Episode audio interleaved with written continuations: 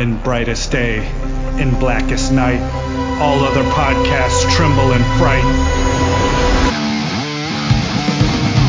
Losers cower before the power. Oranges lust and blues you can trust. Indigos feel and white ones heal. Yellow scare and green ones dare. That sapphire love and black hands glove will rock your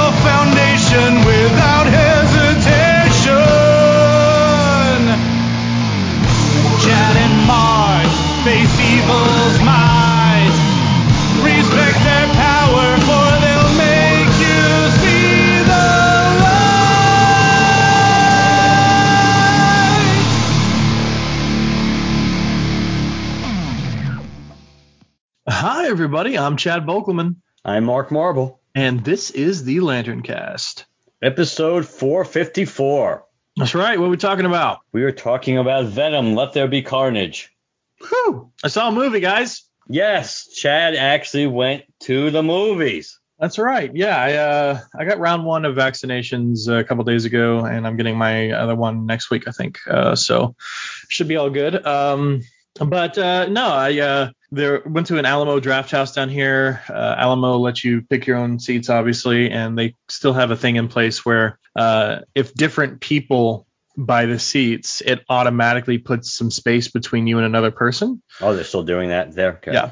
So uh, I went with some people from the comic book store. Uh, it was me and uh, six other people from the comic book store uh, that I go to, um, Bat City Comic Professionals. So we went uh, with 10:30 showing opening night.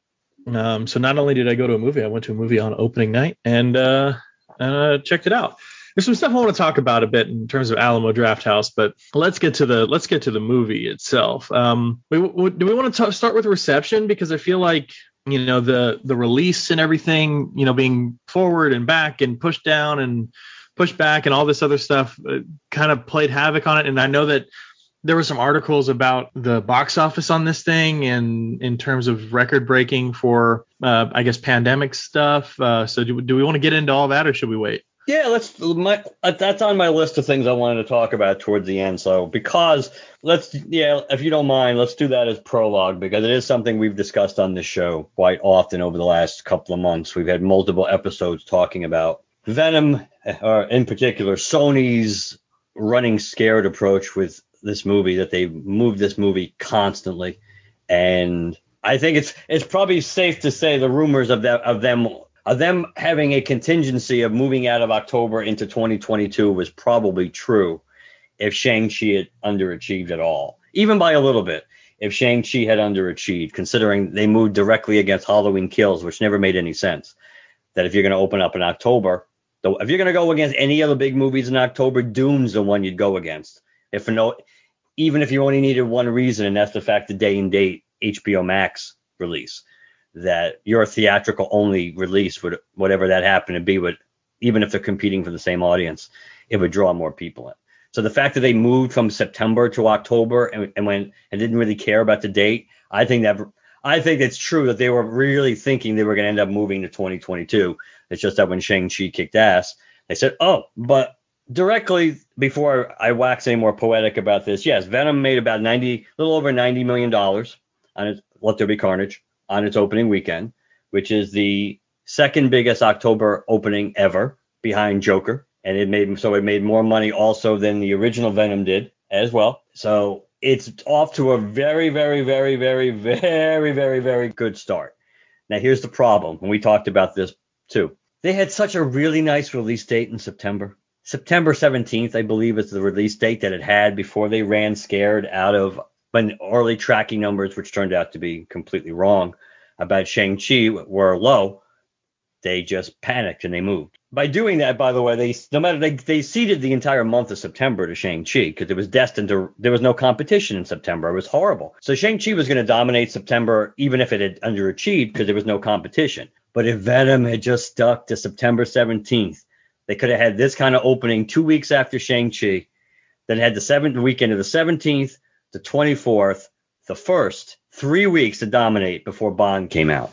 Now, as good as as good as this opening weekend is for for, for Venom, they, they have Bond coming out next week. So not only not excuse me, not only is Venom oh, practically guaranteed to be knocked out of the number one spot, they could have a bigger drop than they normally would have just because Bond is. I think Bond was being projected to do somewhere in the 60-65 range when, when I when I heard last week the, the update that I got last week. So it's just unfortunate. It's great on opening weekend, and, to, and it proves that people are not afraid to go to the movies. If there's content out there, especially exclusive theatrical content that people want, they will go.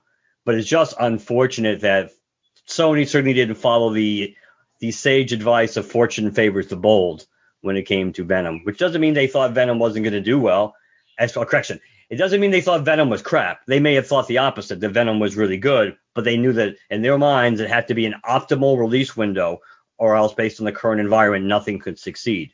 And now at least we know that's not really the case. But to me, that's one of those things that Sony will regret because probably their total box office domestically, at least what this is going to do by the time it ends, is going to be much less than it could have been because you go from Bond to Halloween Kills to whatever interest there is in Dune week after week after week. So Venom's going to be cut off at the knees really quick, and it's it's and it's I think it's unfortunate. I think personally, yeah, I don't have the attachment to the franchise or the character that you do, but I think it's unfortunate because I thought all along that, and we talked about it, that they should have just kept September's release date was fine. If Shang Chi had underachieved, that just meant people weren't that interested in seeing that movie on the big screen or that property on the big screen, especially when they knew it would be on H uh, on Disney Plus in like three months. It didn't mean Venom was going to do poorly if Shang-Chi underachieved, but they ran scared, and now great opening weekend, but I think they're going to pay the price overall domestically compared to what it could have been. Yeah, the performance.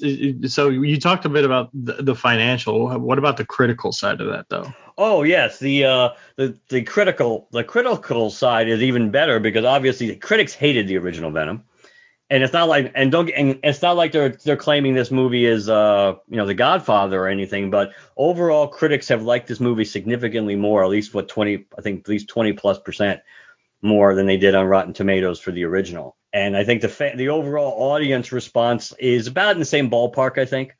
I think that it's about the same, generally speaking. I didn't I didn't spend as much time like doing a Rotten Tomatoes comparison, but I just I think I saw the cinema score for Venom for v- Let There Be Carnage, and I think it was in the same ballpark as the original Venom. So this movie has had a better bigger opening weekend. It has a better critical response, and the fans seem to be just as happy with it overall, if not more than the first.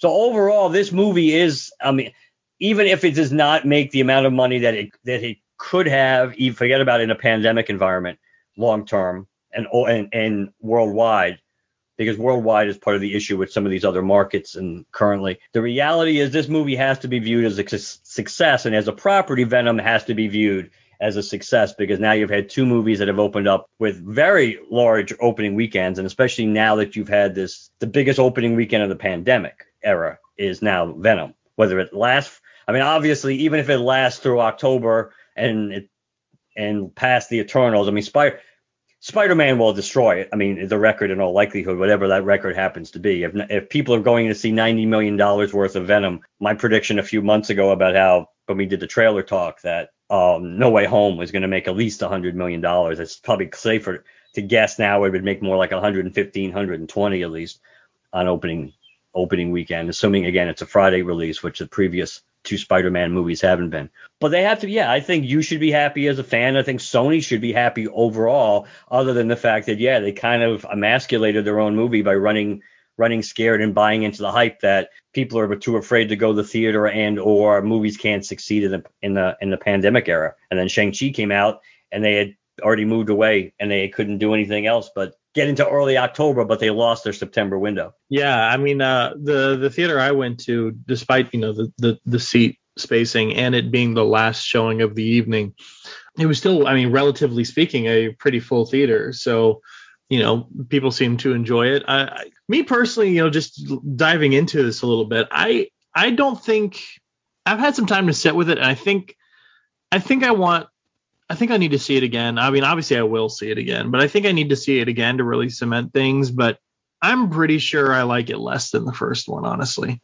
Now, that doesn't mean I hate the movie. That doesn't mean that I rated a, a two out of a 10. I would give it like maybe a six or seven out of 10, as opposed to the, um, the seven or eight I'd give the first one because for as much as I love the first film, I'm not an idiot. I know that that in some ways that first film succeeded in spite of itself. and I can see some of the problems with it, but it seems like Let There Be Carnage doubled down, and in some ways that worked for them, and in other ways it really didn't. Especially with the Cletus Cassidy stuff and and and that it, it's it's one thing when when Eddie and Venom are sort of doing their own shtick, and that's something that is unique to them and their relationship, and sort of stands out from the other characters in the movie whereas they take that shtick and sort of just give it to everybody else in some sort of piecemeal form. Yeah. And Yeah. that didn't really land for me. And I think I think was part of part of my concern about when we were watching the trailer about it being too comedic, kind of played played true here because let's be real people, if you know anything about the comic books and Carnage, sure, you can have fun with a concept. It's the fucking 90s is when this thing is based on. So there are all times when this is going to be ridiculous and crazy and a little more on the nose than it really should be. But realistically speaking, Carnage is a serial killer alien symbiote. That shit gets dark and evil and vile real quick. So comedy while having a role shouldn't be your primary focus when it comes to Cletus Cassidy. And to be fair, I don't think it was nearly. I mean, obviously, I don't think it was nearly as much as it was with Venom and Eddie. Though Yeah. I, so your point, you are correct that especially when what, especially when Woody Harrelson was on the screen, that they were taking advantage of that aspect and that appeal for and from Woody Harrelson. So I, I, I see where you're coming from. Yeah, I just feel like they that relationship and that uh, you know sort of quickish back and forth that Venom and and Eddie had, they kind of shoved it up its own ass in this thing. There was moments where there was a bit too much. There was a moment. There were moments where pacing felt really thrown off because of it sometimes. I, I thought it know. started slow considering the movie was so short. I thought Yeah. the pay, I thought it was, it was a slow. I mean, not super slow, but considering the movie's an hour and a half, I thought it was a, the pace to start the movie was a little odd. Yeah, yeah, it was definitely a weird, a weird start to it. I just the thing, you know, like, and and obviously, guys, spoilers. Uh, if you know, if you didn't think that talking about a movie that just came out was going to have spoilers, then surprise. But you know, like the, one of the things that hit me weird was Anne. Uh, you know, she made a comment towards the beginning of the film that that whole thing with with Venom that she went through when the symbiote was a part of her eating the head and everything like she was still sort of coping with it. And yet she, she just i mean anne anne really didn't even have much to do in the film. Like she was just sort of there. The, her the, let's face it her entire point of the film is to you know provide something i guess between eddie and venom because venom wants them to get back together and eddie obviously has his own things about this and so that's going to provide some added conflict when she gets engaged but they're already arguing about the whole let me eat people stuff. So why do we need to add the added conflict? So outside of that, outside of adding conflict between Eddie and Venom, the only other thing she really does is get Venom from point A to point B. I feel like they really sort of wasted the the character of Anne in here and obviously the the the fiance means nothing in this film.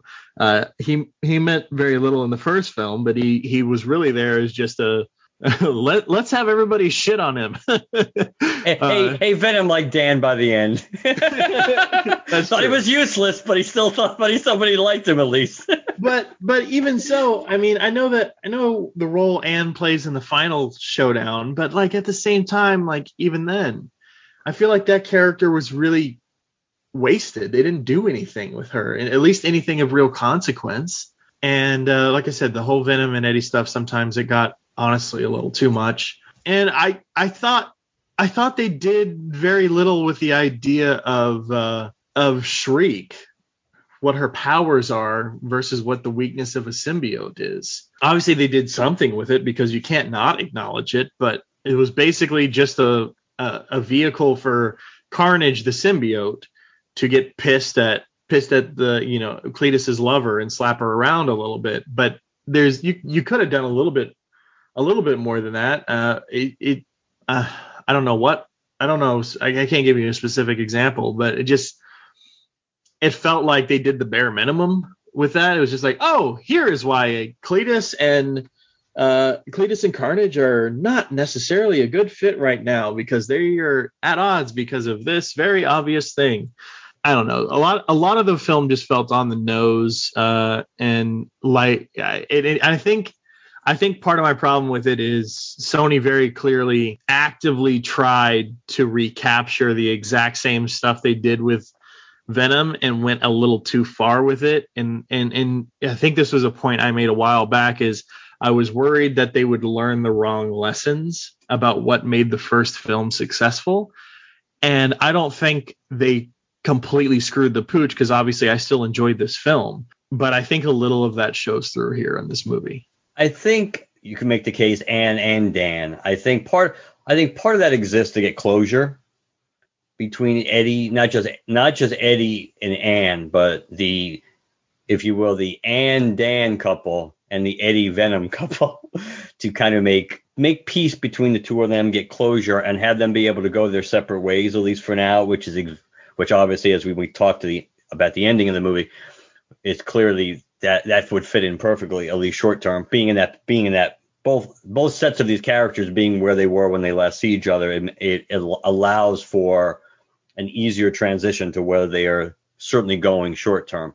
And I do think, like you touched upon, I think it exists to show the difference between the Car- the Cassidy, Carnage, Shriek group, that trio, and the Dan and Eddie Venom quadri- quadrilogy there. That the the reality is that I because I, one of the things I do think worked, even though it may have been a little too over the in your face, not over the top, but in your face, the fact that Eddie and Venom are symbiotic to a large to a certain extent, becoming more so, and they do need each other. They both need each other to a certain extent. While they played up the fact that obviously that Carnage and Cassidy really are not a good match, and they, they and they coexisted because while they had common goals, but they really weren't a good match, and they really didn't feed. They didn't really feed or need off need off each other. So I think that I think Anne fits into both. I think she fits into that too. But it's you know it's also Michelle Williams. You actually you don't honestly necessarily know how much Michelle Williams really wants to be in movies like this. I mean, it's cool that she's back, and it's cool that she would be willing to come back. You assume again in, an, in another Venom movie down the road. But I think it's it's so it it, it could also be who knows. But when they filmed this movie, it could also it could also have been a, a, a byproduct of scheduling. Maybe it wasn't purely this is how the movie was written and always intended. Maybe they knew they didn't have Michelle Williams for long in this movie based on other projects she was working. So she was going to have a, a, more limited role. Or it could have simply been they knew where they wanted to go with Venom by the time they get to the end of this movie. And the whole Anne Dan thing for now, they wanted to like wrap that up and not have it be hanging over your head all the time. Yeah. Um, I'm just trying to think of specific stuff. How, how do we feel about Carnage on screen, the symbiote. It was pretty cool. I mean, I, I have I have I have no ties to lesser or fewer ties to Carnage than I do to Venom. I mean, I mean, I've read plenty of stories with Venom, like we've talked about. I've I do have the first appearances of Venom. I don't. I may have one or two issues with Carnage. I actually think I might have a part of Maximum Carnage somewhere. I think actually, but the reality is I don't have a lot of ties to the character. From a visual cue perspective, I think it, it was it was pretty nicely done. I do like the the some of the doing the stylistic differences between how Venom op, Venom operates and how Carnage operates and transforms and uses his powers. I did I I like the fact that they did the contrast there and they made it they made it clear that there is a difference between the two of them. They don't give you they don't give you much of an in movie explanation why that's the case real, you know, other than the, you know, the ha ha ha, oh, if that's a red one thing, the real, but they don't give us a real explanation for why. But I do like that there's a difference between the two and the way they operate, not just the relationship between their their hosts, but just they and, and their hosts, but just the way the symbiotes themselves behave. Yeah, I thought he looked cool. and, and yeah, you're right. The um, That's that's honestly that's a sore point with me because that that whole that is a red one line was in the in the uh the trailer. And because it was in the trailer I was like oh they're we're gonna elaborate on that a little bit more. And and no we didn't. Like Venom gave us no context as to why the appearance of a red one should be concerning um, we got no real history of the symbiotes just in general, honestly. Uh, no information about the race or, or anything like that. Um, though we though we almost did at the end. yeah. Yeah. Um, so that that was sort of odd. I will say I don't know where the hell the Carnage tornado came from. Uh, I've read quite a bit of symbiote related comics, but obviously I haven't read everything because, you know, the 90s were the 90s and this shit appeared everywhere in various corners of the Marvel universe. But like, I don't remember there being like a carnage tornado uh, thing. I don't know where that came from or why that was a why that was done. So that I mean visually that I mean there's obviously suspension of disbelief and all of that, but that really sort of jarred me out of it. I was like, wait, what's what is happening on screen right now? What is Carnage doing? In a scene that should otherwise be pretty intense and dramatic and stuff. Uh, but this is also where you get the whole thing of, man, this should this should have been rated R. It just it could have it could have done so more, so much more if it was rated R because bloodless carnage carnage you know uh, capital C and then little c, doesn't have quite the same impact. no, uh, but I I understand why, certainly going into the movie, why people were concerned about that. I I can't say that I missed it all that much. I think I don't know. I don't know if it was if it was as critical. You would think. I mean, logically, it would have made sense to have you doing Carnage to go that it should be R. But I don't think, based on what we got, the way they handled it, I actually came out thinking that uh, I didn't miss it not being R. And plus, they they use their their one use of the f bomb appropriately. I don't know. I I can see why it would have been better for a lot of people if they had just kind of Deadpooled it and gone all gone gone all in. But from my perspective, I didn't really I didn't mind that it was PG-13. It it probably was more weird to me and questionable that the movie was an hour and a half. But yeah, I mean, for the record, guys, I don't mean take the exact same movie and just add blood and more gore. I just mean, yeah, that's an aspect of it, but by throwing the the door open and giving it the R rating, so much more could have been done with the concept and changed at its just at its core that might wipe away some of the problems I have with it. If you allow the possibility for an R rating, more could have been done to alleviate things like an excess of comedy or uh, or, or, things like that. But yeah, uh, in terms of, uh, I'm just trying to think of some of my thoughts, like when we were watching the trailers and things. Like, uh, I guess it was answered. So Car- Carnage is straight up his own symbiote, so that's cool. Uh, he's not some sort of mutate, mutated com you know disease merged somehow into the essence that is Eddie uh, um, or sorry uh, that is Cletus but rather it, just a a symbiote that transforms in a slightly different way which makes me makes me wonder if if um, the way in which he transforms especially like when he opens up and lets bullets pass through him and stuff like that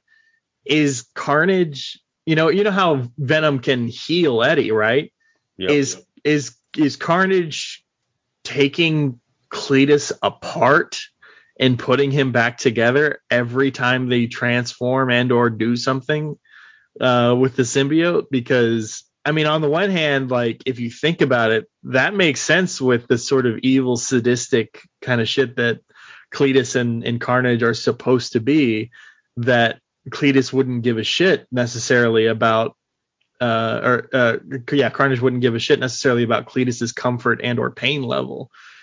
You know, just transform him, morph out of him, destroy him, you know, internally, inside and out, and just put him back together when you transform back into his human self. It's, I mean, it's it's very possible that's that's kind of the the approach again without giving giving us an explanation, but just it's very plausible that that could be the justification from a create from a creative perspective and how they decided to approach the transformations in this movie. Yeah. Um, the chicken. So I think my big thing is like, at the end of the first Venom movie, Eddie was making a deal with Venom that he could eat people, eat eat bad guys.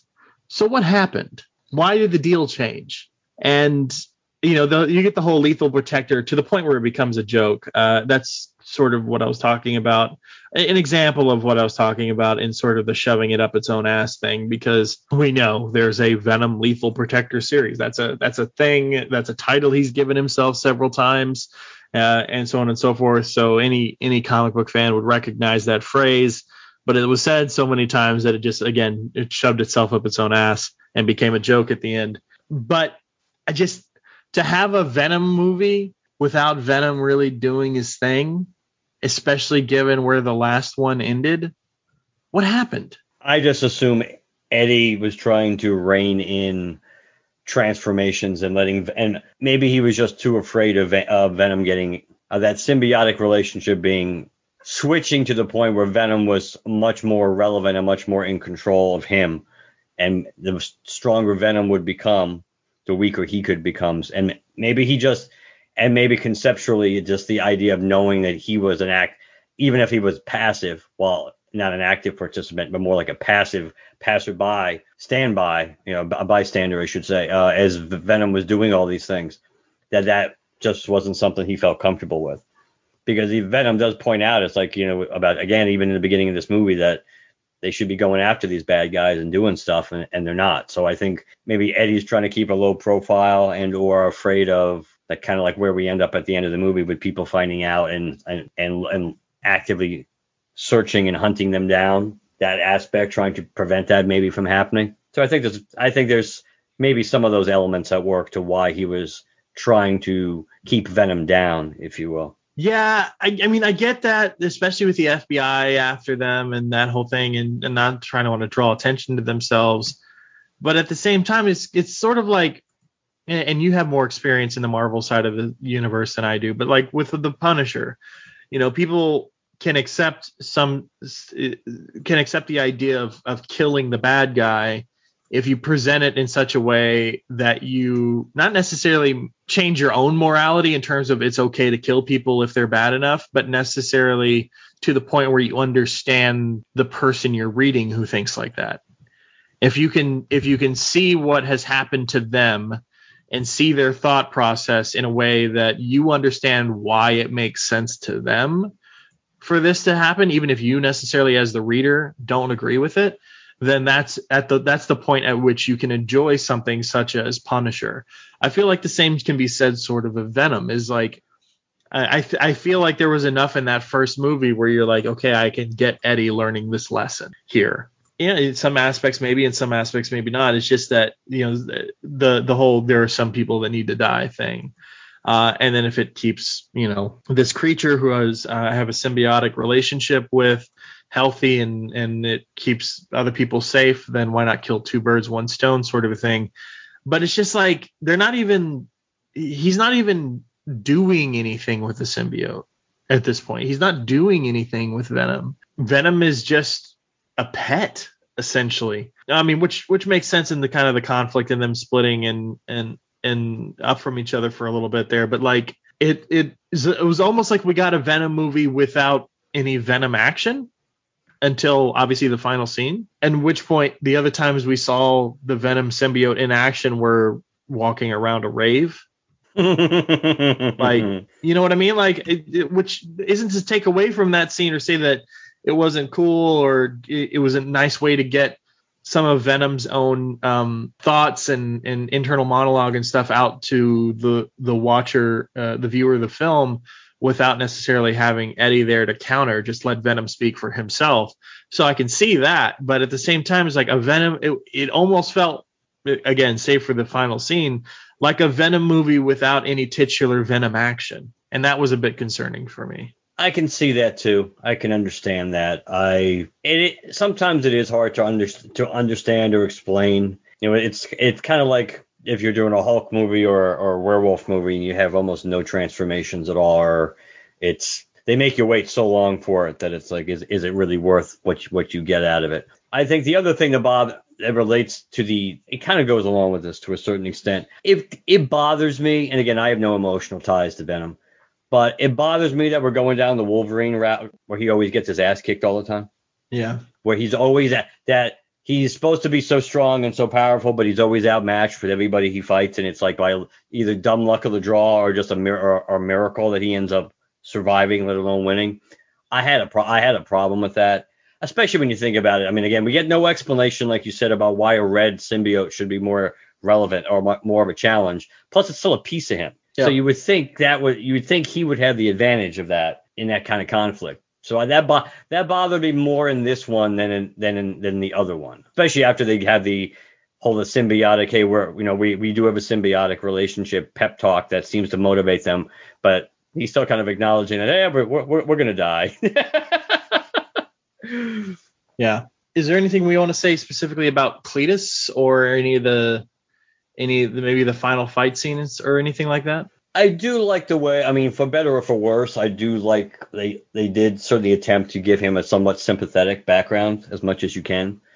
Give you know the it may be a little too stereotypical of your stereo of your serial killer background and all the crap and abuse that they dealt with as a kid, and that kind of gets them. But his relationship with Shriek, it's good to know that again, it's not overly original, but it's good to know that you know somebody who basically is devoid of most any kind of other human characteristics or relationship ca- qualities has this one bond with this one person.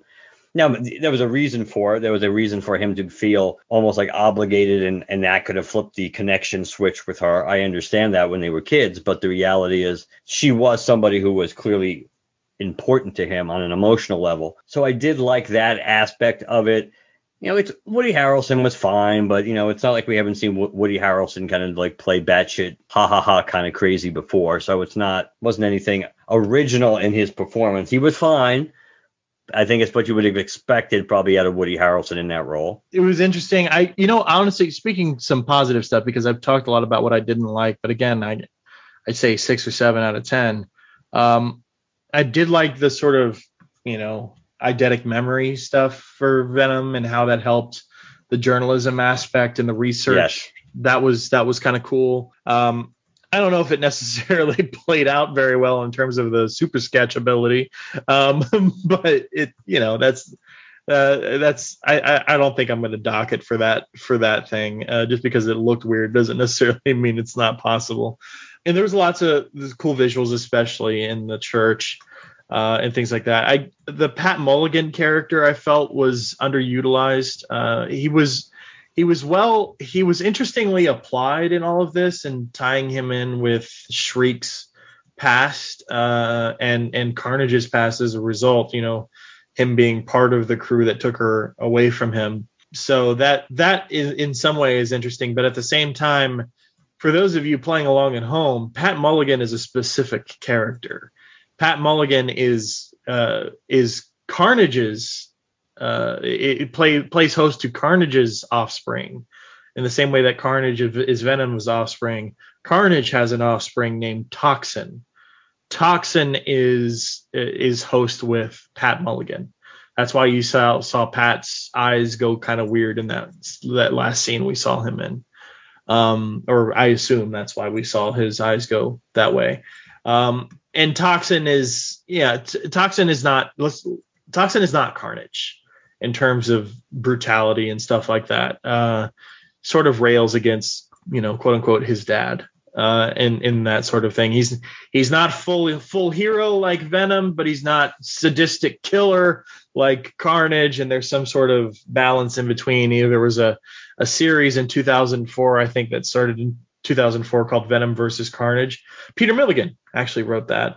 Um, the art though is extremely. It's one of those art styles. Uh, let me see who.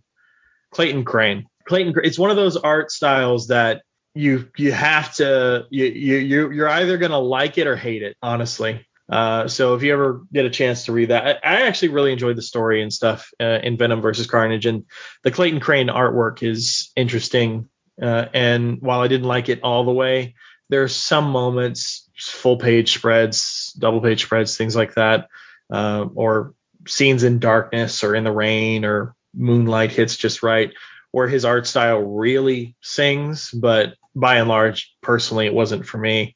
Um, but the, the, the story was interesting enough to pull me in. Anyways, if you want to learn more about Toxin, that's where you go find him. Sorry for the tangent. Anyways, but uh, so when I knew Peter uh, uh, or sorry Pat Mulligan was going to be in here, I was at, in the movie. I was anticipating something that I didn't get, which is not necessarily. It's not on them. That's my own fault for making conclusions and assumptions about where we would go with this. Um, and I probably should have thought yeah, we're they're not going to introduce two symbiotes in one movie.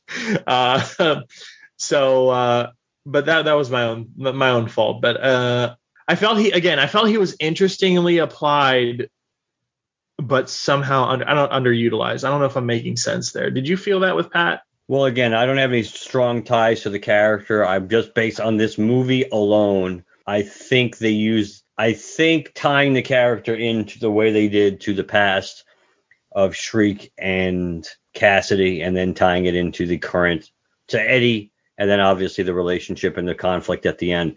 I think it worked just as a from a cinematic perspective. It again, you might one might have a different view on this depending on their ties to the comics. Mm-hmm. But to me, just as a not and I remember you. I remember you mentioning. I forgot. I forgot. You know. I forgot the at the time. I forgot what the what the symbiote's name was. But I do remember we had talked about when we talked about the trailer that who yeah. you know who he was supposed that he was supposed to be another host at some point that I was you know I was consciously aware of that because of our conversation but trying to leave as much of that out it, and the fact that certainly I had no background on the character other than the movie I think it was an effective character I think it was a it was a character that kind of wa- which would make sense based on you know the comic the, the comic book background as you describe it, that it is a character that seems to walk the middle ground here. That he, you know, he's he really isn't a bad guy, that's for sure. Even as a cop, he's not really a, he's not really a, a bad guy, but obviously he has uh, he has certainly vested interest in, in what was what happened with uh, with Shriek and or Ken uh, uh, Cletus.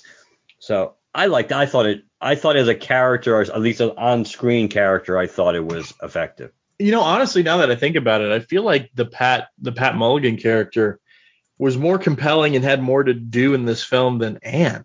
Oh, that's probably true. I would say, yeah, I would agree with that. So that I don't know if that's good or bad. I mean, obviously, you think he's he'd he you think he's supposed to, but mm, yeah, I don't know.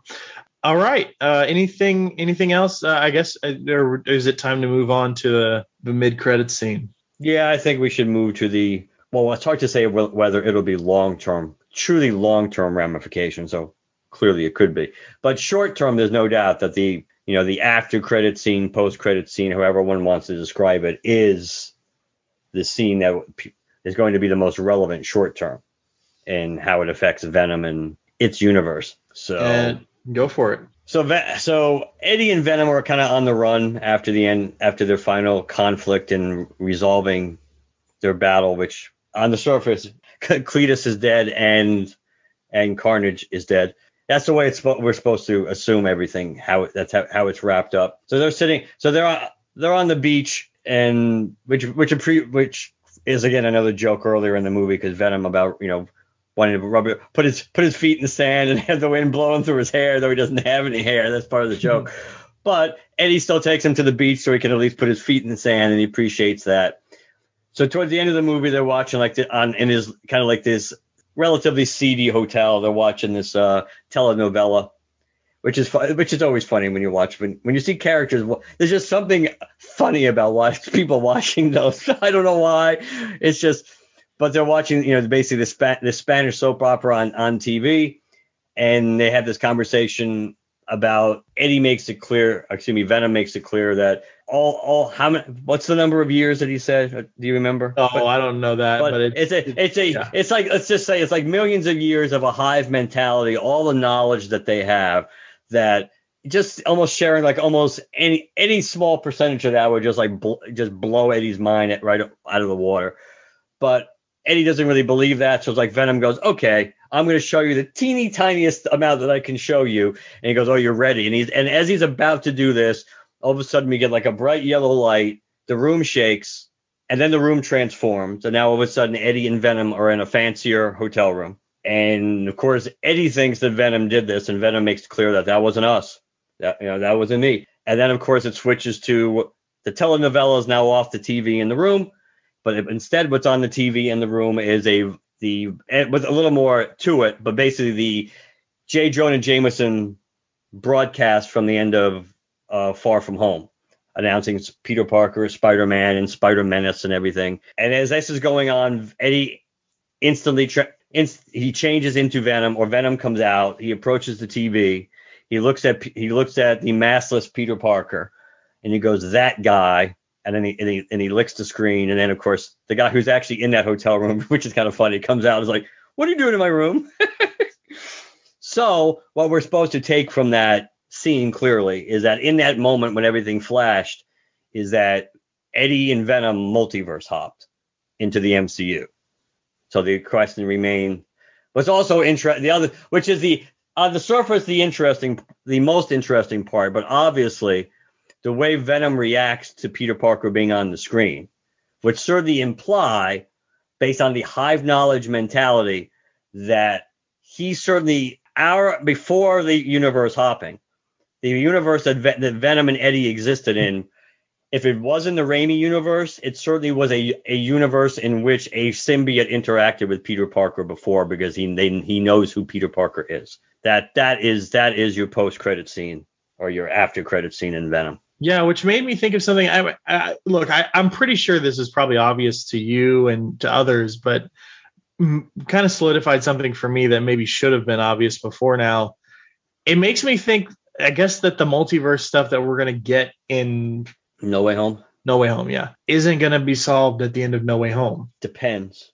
because Doctor Strange and the multiverse of madness. Uh, you know, uh, and Yeah, the the, fact- the, all the entire all the problems that have been created. Yes, I think that's that's absolutely true. As far as some of the things related to Spider-Man, yes, some of the things will be resolved, some of the things won't, and of course, it all depends on what their plans are for Venom. Whether because we don't know what their plans are for Spider-Man. It's possible Spider-Man could end up going back into the same universe where Venom came from and leave the MCU for the time being. That's also possible. We don't we don't know what their plan. We really we don't know what Sony and the MCU and and Marvel's plans are for Spider-Man short term. yeah. Because so that's what that's a mystery. But yeah, go, sorry, go ahead. Uh, I would think it also means it lends lends some credence to some of the rumor that we might see Venom in the Sp- the new Spider-Man movie. I Uh, think that's probably true. Even if it's a even if it's maybe an after credit scene, yeah. I don't think he's going to be the sixth member of the Sinister Six. I still think that's probably that almost it almost has to be again either Vulture or Mysterio because we have no Holland vi- villains in there. It has to be somebody. It has to be one of Tom Holland's own villains in there. It can't all be from the. So I. But yeah, I think it's fair to say it would be kind of surprising that even if it wasn't a post credit scene or something, that Venom was that Venom was in it. It also makes me wonder how hard Marvel's going to go with their uh, their TV stuff fitting into their film stuff in terms of the shows on Disney Plus because is the multiverse switch that Venom encounters the result of whatever happens in No Way Home or is it the result of the Loki stuff? So or or yeah, or the um yeah, we have Doc, we have Wanda, we have Wanda, we got the Wanda pro, we have the Wanda potential of stuff that she's been doing. We have the stuff from Doctor Strange and No Way in No Way Home, and yes, and then we have the Loki Sylvie break breaking of the sacred timeline. So we don't so we don't really know what the ramifications for all these things are across the entire multiverse. So we just like we don't so we don't really know. We can assume this might have been Doctor Strange and his spell getting screwed up that just broke that because of all, all these multiverses ties to Peter Parker and their villains and his and his the people that he knew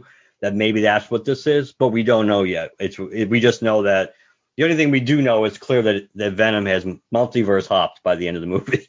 Yeah, for sure. Yeah, I guess that's I guess that's really it. I mean, it's it's in. I thought I thought the licking of the screen thing was pretty cool, but I don't know. It it implies a connection that just gives you more questions than answers, but it de- it definitely feels like a kind of fan service in terms of giving you something to get hype about moment, which eh, you know is really what those scenes are supposed to do. Yes, and I mean again, I had a very we had a relatively small crowd for our showing, but again, like I told you before yours started when when I was texting you that the audience, the limited audience we had applauded to that. They were really happy. They were really they were really happy with that. But again, well, I'm sure we're gonna get more of an explanation for for why Venom responded the way he did.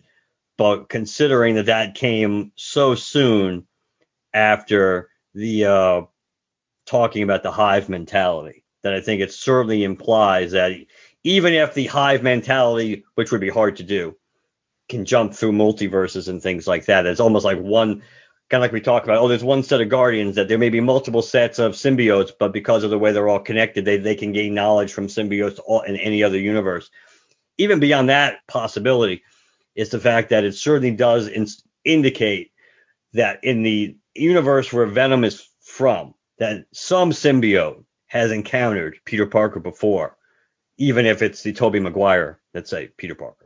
Mm. I don't know if I agree with that, but I don't have any. I don't have anything to dispute that. So I mean, it doesn't have to be the Tobey Maguire universe, yeah. but I, but for him to react, but obviously there's something about Peter Parker that has that causes a reaction in Venom. So you're right. It could be something else, but unless on, it's Eddie, because we know Eddie was driven out of New York. There could be a Peter in his universe, and they do share memories. Yeah, but that wouldn't necessarily but that uh, to me wouldn't explain why he would instantaneously transform into Venom and Venom doing in doing his Venom thing.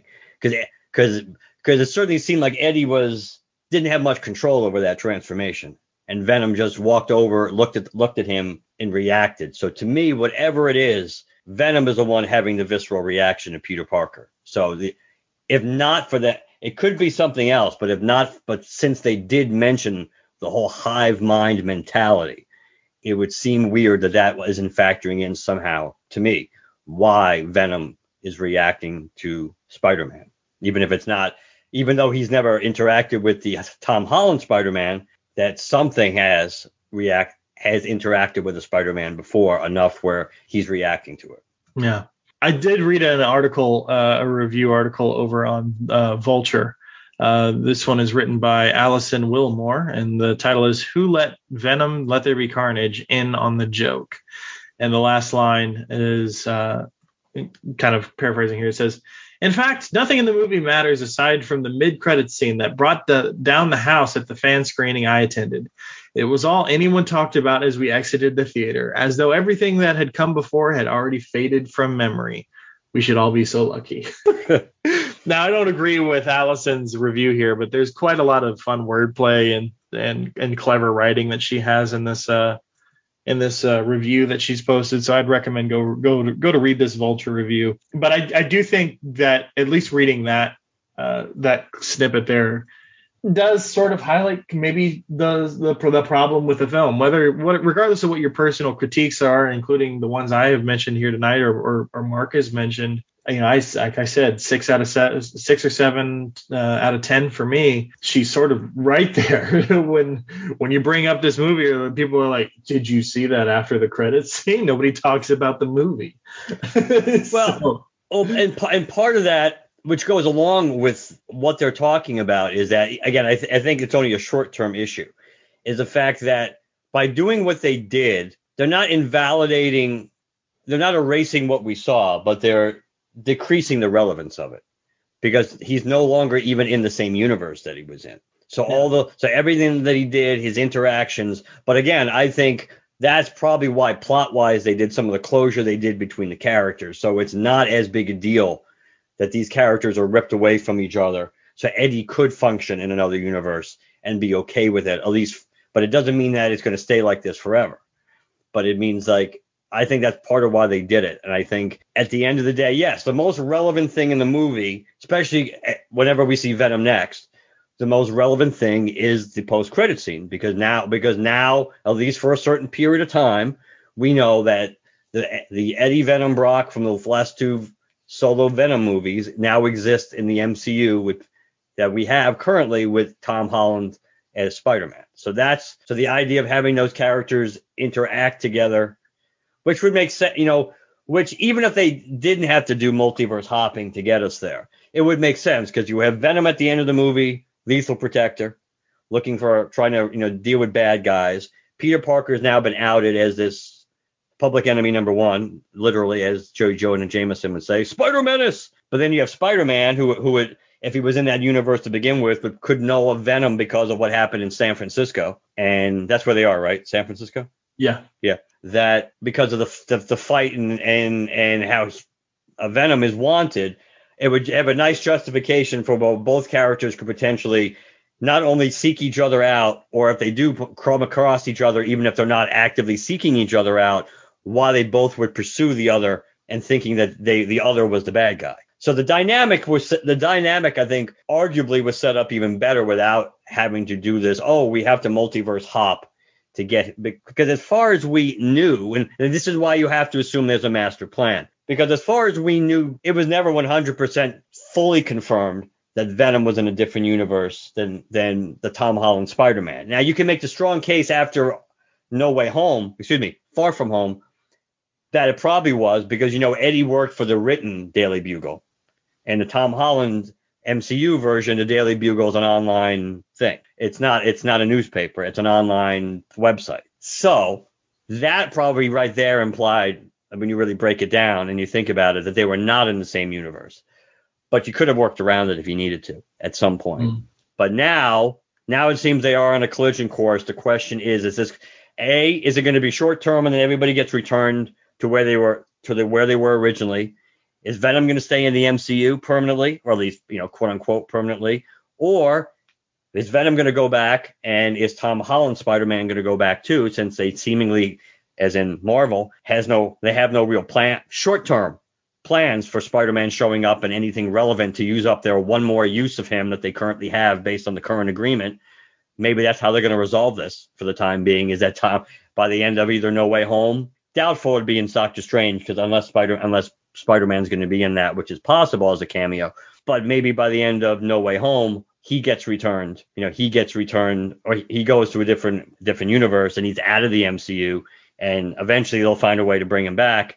But until they need have a need for him, this this ties it up in a nice little bow. Why, why Peter Parker is no longer active in the MCU, and Sony can do whatever they want with him, and and whether it's the Venom verse or wherever else they send him to. Mm. Uh, I mean, it the the end credit scene does give us uh, something that could invalidate the death of Carnage and Cletus because to me, regardless of how you portray Cletus and, and Carnage here, Carnage being a one note villain, no thank you. Uh, that's not who Carnage is supposed to be. um, so at least that could theoretically be off the table, his death there. Um, the one thing that we didn't mention in all of all of what you were just talking about in terms of what it could mean for the MCU as a whole. And the one thing I don't see really anybody talking about is an aspect we haven't mentioned for a while since the last trailer came out a long time ago. What does this mean for Morbius? That's that is a good question. Um, because again, if we assume that the character Michael Keaton's playing is not only uh, Adrian Toomes but the same Adrian Toomes, mm-hmm. then you would think that that remember because there were some some people had speculated that Morbius didn't exist in our MCU, but actually existed in the time in the uh the Venom. Uh, no, yeah, well not just the Venom, but existed in the Tobey Maguire universe. Because I think some of the headlines and the pictures shown on the Daily Bugle, like, like on the wall, I think some people said those are from uh, the Tobey Maguire Daily Bugle time frame. But there's multiple, obviously, there's multiple ways. I mean, either Morbius gets transformed, gets brought into. But again, the timing is interesting because that movie is still going to be coming out what after Spider. Now that movie comes out after Venom and after Spider-Man, so it's possible that maybe Morbius does exist in the MCU uh, as is. Maybe it's not one of those characters that has the multiverse hop. It's tough. It's it's really it's hard to know. Because you assume Sony has a plan. Probably Sony and Marvel has a plan. You just we just really it's hard to know what it is at this point because of yeah it, it's or what it could be is morbius whatever universe morbius could exist in the venom universe and maybe one of the things that happen even though it would be weird, but maybe one of the things that happens at the end of No Way, uh, no Way Home is Mike is Michael Keaton gets sent to the to a different universe. Maybe he ends up in the Venomverse and he's not in the MCU anymore. It's hard to know what they're going to do. They can do they can do lots of they can do lots of things, and it, it, it's kind of curious to know what Sony's plans really are, and also what what Marvel's plans are, how closely they're working together on this. When seemingly their contract, at least to make Spider-Man movies together, is done unless they've secretly re-upped or they're going to re-up in a few years, even if they're not now, because they all have because the MCU has no plans for Spider-Man and Sony kind of wants to do their own thing for two to three years and then but they know they're going to come back together because there's too much money not to. We don't really know what they're going to do. All we know is technically Marvel has one more use of Spider-Man, the Tom Holland Spider-Man in a live action movie. We just don't know what that movie's going to be yet. So it's hard to know what they're going to do. That's why it's kind of that's what makes it fascinating and so much more than interesting. It's just kind of like almost invigorating in a way because you they could go in many different directions with this, and we don't know what they're going to do, but they could do a lot of different things. Yeah, I mean, like, look, I'm I'm not I'm not claiming that I'm ha- I I'm a genius and I'm having a unique idea that nobody else has had. I'm sure there's probably some article out there somewhere. Somebody's somebody has to have picked up on this thread. It's just that everybody's talking about what this end credit scene means for Venom, means for the future of the MCU, means for Spider-Man, but nobody's talking about this other movie that supposedly could have taken place or some people were thinking might have taken place in the same universe as Venom. What about Morbius? nobody's talking about it. Yeah, Morbius has unfortunately fallen off the radar screen because once again another movie another movie that's got pushed back repeatedly. I can I and I understand it a little bit more than with Morbius because arguably Morbius is a tough tougher sell anyway, and it also does not have any track record. I never understood the Venom running scared because Venom had a, was a proven commodity, certainly more than Shang Chi was, and people were interested in the in Carnage, the that movie. I don't so I get, but I get why they wanted they wanted it to cover Morbius a little bit more, but it does make you wonder again how tight they may not whatever is the explanation, it obviously isn't super time sensitive, or else Morbius wouldn't be coming out after all these other movies, since I wasn't supposed to originally.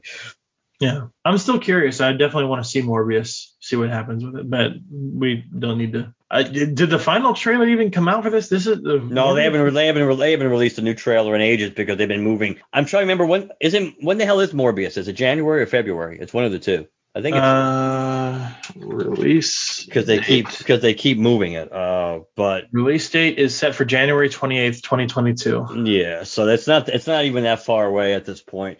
I still greatly I have a great interest in that. I think Jared Leto will do a good job yeah. in that. Yeah, I think he will. All right. Well, this is definitely going to be its own episode. yes.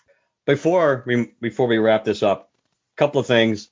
Number one, as as we're recording this, uh, in a few hours. But what if we'll wrap up, which will be our the next thing we record. Whether it gets released next or not depends on, I guess, what we do with Dan for Green Lantern. But what if is the next thing we're going to record, and that the last episode will be coming out in a few hours, as will Black Widow. I believe tonight's the night Black Widow at 3 a.m. becomes goes on to Disney Plus. Speaking of which, Scarlett Johansson and Disney settled their lawsuit. I didn't see that. What happened? Yes, uh, I I'm trying to remember the dollar amount that she's getting, but I think she's getting like at least 40 million.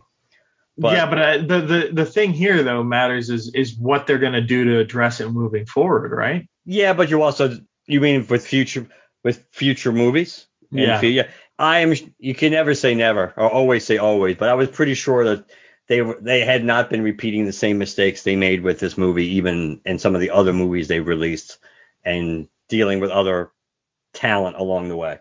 But if you take it at face value, Disney and Scarlett Johansson are kumbaya again. She's still now she's still going to be doing the Tower of Terror movie, so the odds are she will be back in the MCU at some point, even no matter what. May not be another Black Widow movie. Though who knows? Maybe a part of the appeasement was like, you know what, we'll do we'll we'll do that sequel to, to tell people what happened in those two weeks. um, but either way, I thought that was worth mentioning. And just that as a as a closing point, because it was really odd, because I still never got an answer. Curious, curiously enough, I noticed when it came to that bond question I raised about my tickets. I noticed a few days ago that the the overpriced tickets for Bond for like the Thursday night shows were now gone and they were back to the normal pricing. So then they weren't mm. charging an extra three bucks. They were back down to the normal pricing, which I'm sure meant if I went to get if I went to go get a ticket now for the th- a Thursday night show, that it would be just a 50 cents convenience fee. Convenience fee. So I thought that was quite interesting because whatever the cause and justification for it, they obviously backtracked and went back to the normal price. So I only mentioned that because it was because it was a nice epilogue because I because I brought it up. If I brought up last week, I almost brought up how I was really weird about the Halloween tickets because you could go anywhere, everywhere, and see Halloween showings, but you couldn't buy the tickets, and that's very odd because normally you never see showtimes till they're available to purchase for. But apparently, we found this out last week when we went to the when we went to the movies to go see Venom that without telling anybody, October 1st at friggin' 6 a.m. because yes, it had to be October. That was the day all the Halloween tickets were going on sale. Would have been nice to tell you this on Fandango or on the Regal app. It would have made life a lot easier if you're going to put showings you can't buy tickets for instead of a generic error message say these tickets will be available at 6 a.m. on October 1st. But but nonetheless, but the Bond thing was interesting because yeah, obviously it was either a mistake or they were trying something, but they backtracked one way or the other and it's and it went back to normal price. So that's all I got there. Uh, I watched Black Widow, but I have to watch it again because uh, I fell asleep.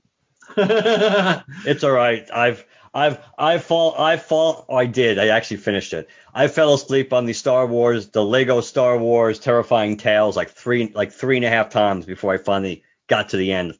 Like I kept falling asleep at the same point. Even when I started a little bit later each time, it's like I kept falling asleep at the and after a while, to me it's like it's it's like it's a red flag. If you if I fall asleep on the same thing at this almost at the same time, even if I start at different points, like I skip, uh, I've gotten 20 minutes in, I'll begin at the 25 minute. Yeah, usually I take that as a sign that this thing is just not meant to hold my interest and it's not for me. But but Yeah. I did finish it. if I try again and fall asleep again, I'll know that. But I think it might have just been situational. You know, just the right chair, the right blanket. yeah, I get. Yeah, I hear you.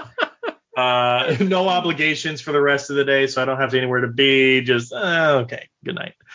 Um, all right. If people want to reach out to us and let us know what they thought about Venom, Let There Be Carnage, uh, how do they do so? lanterncast at gmail.com. The website is lanterncast.com. You can follow us on Twitter and like us on Facebook, hashtag GLCast to locate us on either one of those, assuming Facebook is working by the time you hear this. uh, working again. Uh, we are on Apple Podcasts, Spotify, and Stitcher. Please leave a positive review on all platforms you listen to us on. And last but not least, to send us a text or a voicemail, 708 Lantern. 708 Lantern and let us know what you think. That's right. Don't forget, guys, we do have a Twitter contest still going on. And why do I randomly mention it now? Well, because the Twitter contest requires us to get to 1,000 followers over on Twitter and maintain it for a little bit. I'm going to say a week or two.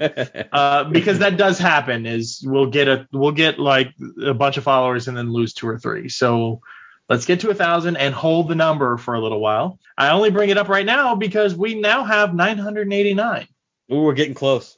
Yep, we are 11 away from this contest being over. So, uh, yeah, uh, go listen to whatever the whatever the episode number. Yeah, I don't off the top of my head. I don't Yeah. remember what. It, maybe maybe maybe before we record next time, one of us will make the effort to go back and find out the Basically, actual. guys, the rules are follow us on Twitter and then email us at what Mark Lanterncast at gmail.com. and let us know that you follow us over on Twitter and what your your your uh, at is, your account name is over there, so that we can verify.